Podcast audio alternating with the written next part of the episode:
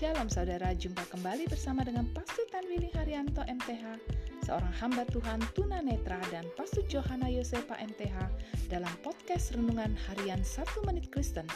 Di dalam podcast ini, kami membagikan kebenaran dari Alkitab yang dimulai dari kitab kejadian sampai kitab Wahyu. Selamat menikmati.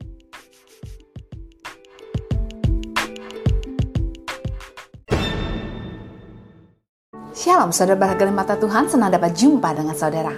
Hari ini firman Allah mengingatkan kita untuk setia dan melakukan firman-Nya.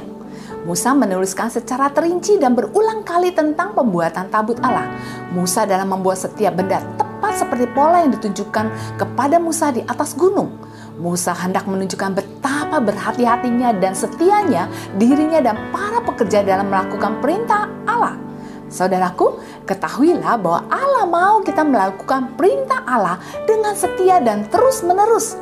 Sebab dengan kita melakukan perintah Allah, maka kita dapat menempuh hidup ini dengan berhati-hati sehingga perjalanan hidup kita akan berhasil dan kita akan beruntung. Ketika kita menghadapi persoalan hidup dan kita tidak dapat menemukan jalan keluar, ketahuilah pada waktu kita melakukan perintah Allah dengan setia, maka kita akan menemukan jalan keluar karena Allah telah menyediakan menyediakan jalan keluar untuk setiap persoalan kita, sehingga kita akan memperoleh kemenangan dan kelepasan. Untuk itu, di dalam perjalanan hidup ini, lakukanlah perintah Allah dengan setia dan terus-menerus. Amin.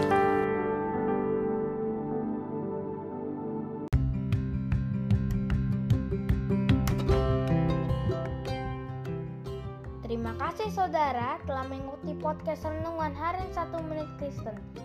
Doa kami Kiranya kebenaran yang saudara terima akan membuat saudara semakin berakar di dalam Tuhan dan bertumbuh dan berbuah lebat di dalam Tuhan.